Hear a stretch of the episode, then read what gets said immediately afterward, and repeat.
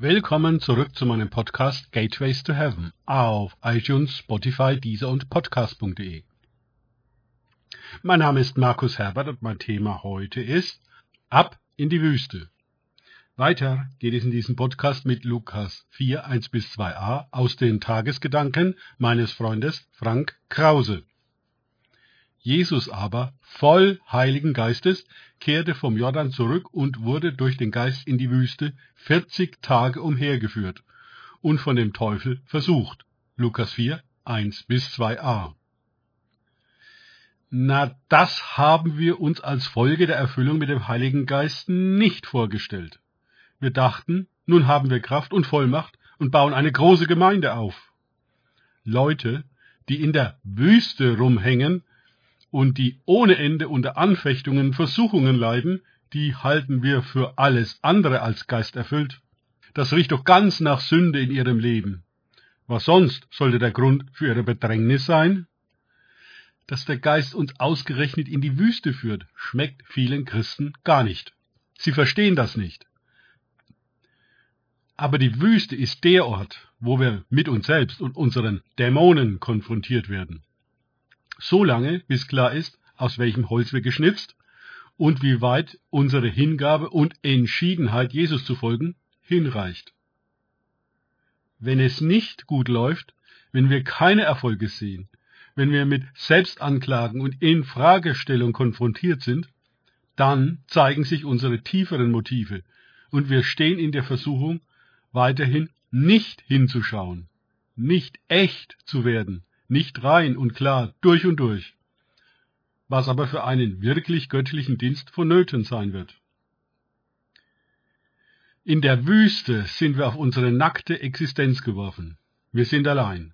Die Musik spielt woanders. Wir sind isoliert und müssen alles auf den Tisch legen. Der Geist durchleuchtet uns erst, bevor er uns erleuchtet. Er treibt die Schatten und Illusionen darüber, wer wir meinen zu sein aus uns aus. Wir werden zerlegt und wieder zusammengefügt, aber anders. Wir meinen zu sterben und siehe, wir leben. Wir sind schwach und siehe, wir sind stark in der Gnade. Wir sind nichts und siehe da, wir sind alles. Jesus wurde von dem Geist in die Wüste geführt und von dem Teufel versucht.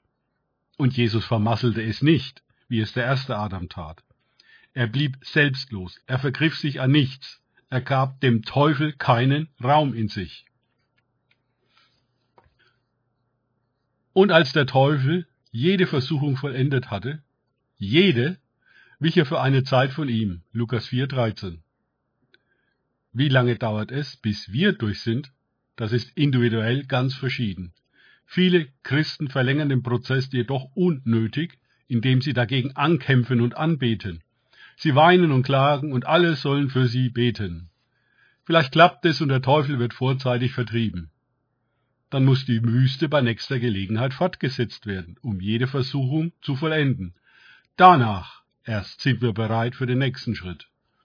Es lässt an das Volk Israel denken, das 40 Jahre in der Wüste verbrachte. Auch sie hätten in 40 Tagen durch sein können. Aber nein, sie murrten und klagten und wollten Mose steinigen. So wurden aus 40 Tagen 40 Jahre. Deshalb, wie der Heilige Geist spricht, heute, wenn ihr seine Stimme hört, verhärtet euer Herzen nicht, wie in der Erbitterung an dem Tag der Versuchung, wo eure Väter mich versuchten, indem sie mich auf die Probe stellten. Und sie sahen meine Werke vierzig Jahre lang. Deshalb zürnte ich diesem Geschlecht und sprach, alle Zeit gehen sie irre mit dem Herzen. Sie haben meine Wege nicht erkannt. Hebräer 3, 7 bis 10. Das ist ein krasses Attest. Alle Zeit irren sie in ihrem Herzen. Ihre innersten Ideen und Vorstellungen wichen von der Wahrheit, der Wirklichkeit, von Gott so weit ab, dass sie überhaupt nicht mehr aus der Wüste herauskamen. Ihre Herzen waren nicht mehr in der Lage, weich zu werden, umzudenken, einen anderen Weg zu gehen als den bekannten und gehabten.